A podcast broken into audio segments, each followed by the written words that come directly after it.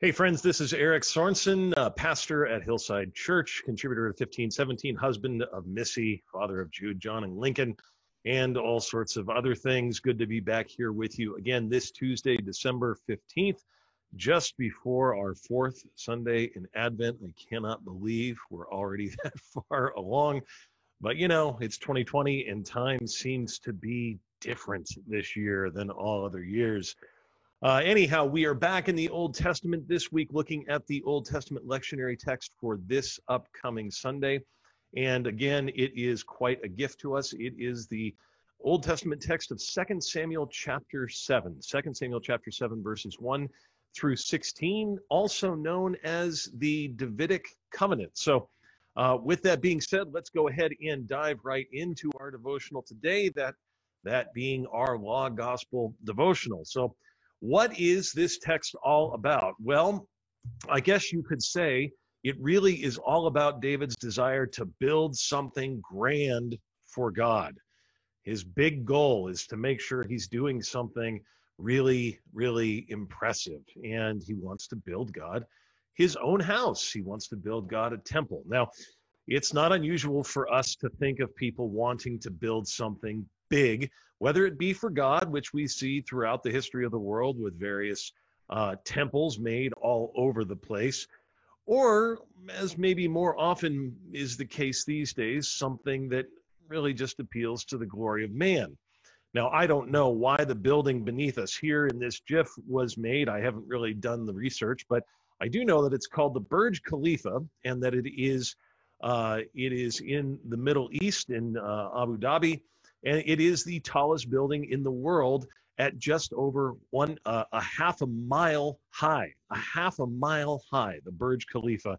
As you can see it's quite impressive. Well david wants to build something quite impressive for god. And, and essentially what motivates him is this idea that god deserves better. And that is a very very common way of thinking. The text begins this way now, when the king lived in his house and the Lord had given him rest from all his surrounding enemies, the king said to Nathan the prophet, See now, I dwell in a house of cedar, but the ark of God dwells in a tent. And Nathan said to the king, Go do all that is in your heart, for the Lord is with you.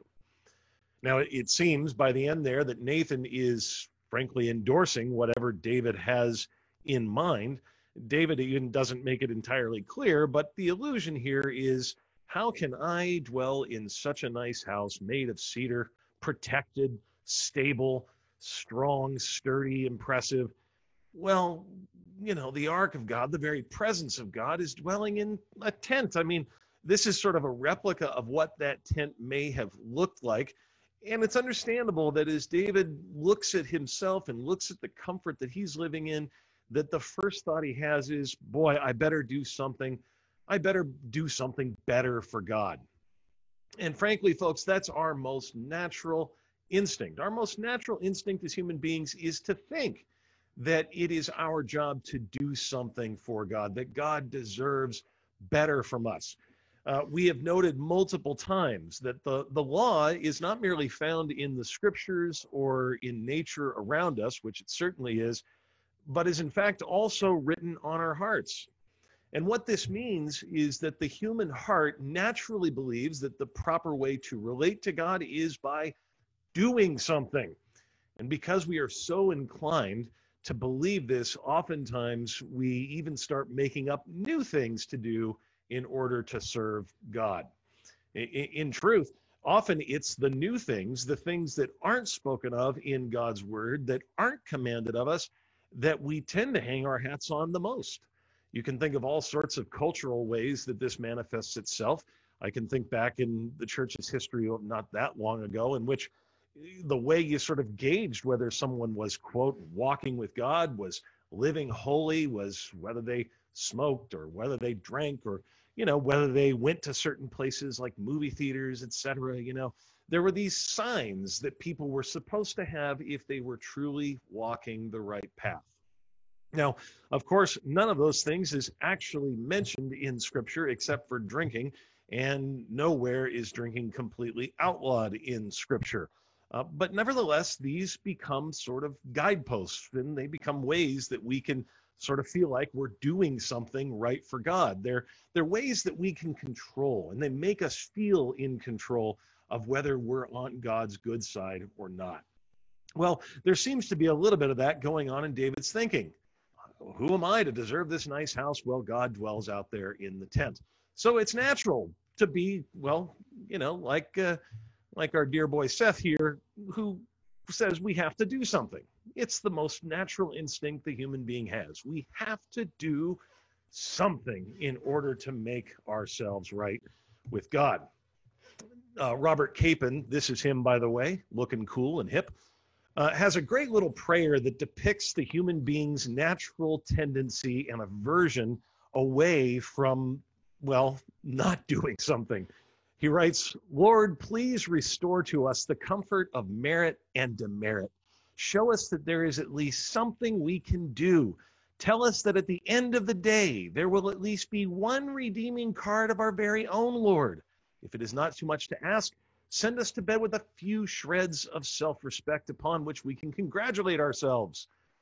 But whatever you do, whatever you do, do not preach grace. Give us something to do, anything, but spare us from the indignity of this indiscriminate acceptance. End quote. The truth is, for all of us folks, we have a little lawyer living inside of us that finds ourselves praying the same thing, whether we'd put it in those words or not. We want to find something to do. David's idea is to build God a great big house. But in response, God basically says to David, What's wrong with my tent? I don't need the upgrade. Look at what he write, look at what he says in 2 Samuel chapter 7, verses 4 through 7. But that same night the word of the Lord came to Nathan. Go and tell my servant David, thus says the Lord, would you build me a house to dwell in? I have not lived in a house since the day I brought up the people of Israel from Egypt to this day, but I have been moving about in a tent for my dwelling. In all places where I have moved with all the people of Israel, did I speak a word with any of the judges of Israel, whom I commanded to shepherd my people Israel, saying, Why have you not built me a house of cedar? God is essentially saying, David, I, I, don't need your building. I don't need what you want to give me. Um, I'm fine. I'm fine with my little tabernacle. I, I don't need your big, grand, grandiose plan. And that is, of course, shocking in the spirit of the season. We had to find a GIF that involved Elf. And yes, I do pronounce it GIF, and I will never change the way I pronounce it. It's shocking to us to hear God respond to our great plans to do something, to build something full of grandeur for Him, and Him say, I don't need it. I'm okay. I'm okay with the way things are. In fact, what's even more shocking is what God will go on to say to David in our passage. Oops. Here's what he says in verses 8 through 16. Now, therefore, thus you shall say to my servant David, Thus says the Lord of hosts, I took you from the pasture, from following the sheep, that you should be prince over my people Israel. And I have been with you wherever you went and have cut off all your enemies from before you and I will make for you a great name, like the name of the great ones of the earth. And I will appoint a place for my people Israel, and will plant them, so that they may dwell in their own place and be disturbed no more. And violent men shall afflict them no more, as formerly, from the time that I appointed judges over my people Israel. And I will give you rest from all your enemies. Moreover, the Lord declares to you that the Lord will make you a house when your days are fulfilled and you lie down with your fathers, I will raise up your offspring after you, who shall come from your body, and I will establish his kingdom. He shall build a house for my name, and I will establish the throne of his kingdom forever. I will be to him a father, and he shall be to me a son. When he commits iniquity, I will discipline him with the rod of men, with the stripes of the sons of men. But my steadfast love will not depart from him as I took it from Saul, whom I put away from before you. And your house and your kingdom shall be made sure forever before me. Your throne shall be established forever. Folks, in response to David's grand building plan, his grand design to do something big for God, God once again turns the table and does all the verbs. I'm going to build something big for you, David. God, God is in the business of doing that. Instead of taking our grand plans, he presents to us his grand plan. Uh, what does he say to recap? I have taken you, David, from out of the pasture. I have been with you, and I have already made your name a great name. I will provide a place for my people through you that they can dwell safely. I will make you a house. And, here, when he says house, he's not just, he's not really talking about his living quarters. He's talking about a dynasty. I'm going to build for you a dynasty, David, and I'm going to do this through your offspring or seed. Now, remember, this this harkens our memory back to God's promise near the very beginning. First, in Genesis 3:15, where God says, "The offspring, the seed of the woman, will crush the head of the serpent." That promise is continued to Abraham as God promises to Abraham that through his seed, one day a Savior will come that will be a blessing to all the nations. And David, being the offspring of Abraham, is given that promise again that it will be narrower and narrower, that not just Abraham's seed, not just the descendants of Abraham will this Savior come from, but David's seed, this Savior will come from. The Son will build God a house. The Son will, will build God a temple, a dwelling place. God will discipline this son, as we'll see, for his iniquities. And God says his steadfast love will not depart from him. And lastly, that his throne shall be established forever. Now, these are great promises to David, and surely if he was to sort of look ahead to just the next generation, then he would be really excited for what was going to happen.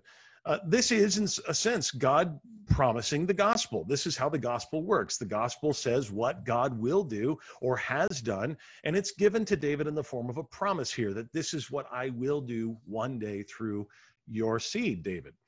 And the promise, of course, does have an initial fulfillment through David's son Solomon. We know that Solomon does indeed one day build God a house, he builds God's temple there's much here that is fulfilled in Solomon. Solomon does reign on the throne, and during Solomon's reign, there is peace for God's people, Israel. True, all true. And yet, it is, of course, ultimately fulfilled through David's true and better son, Jesus Christ. And this is why it ultimately matters to you.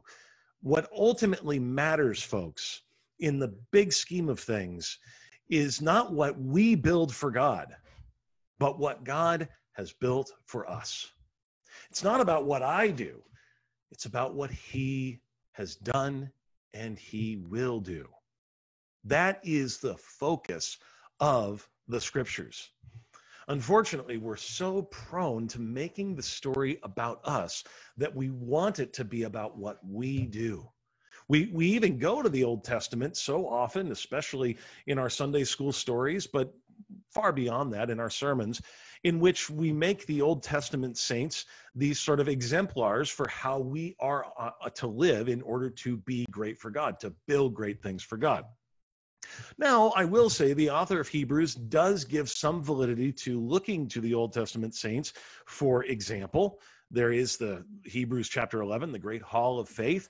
There's some validity to that, but overwhelmingly, folks, the emphasis is not on what they did for God, but what God did for them through them. And the same thing is true for us.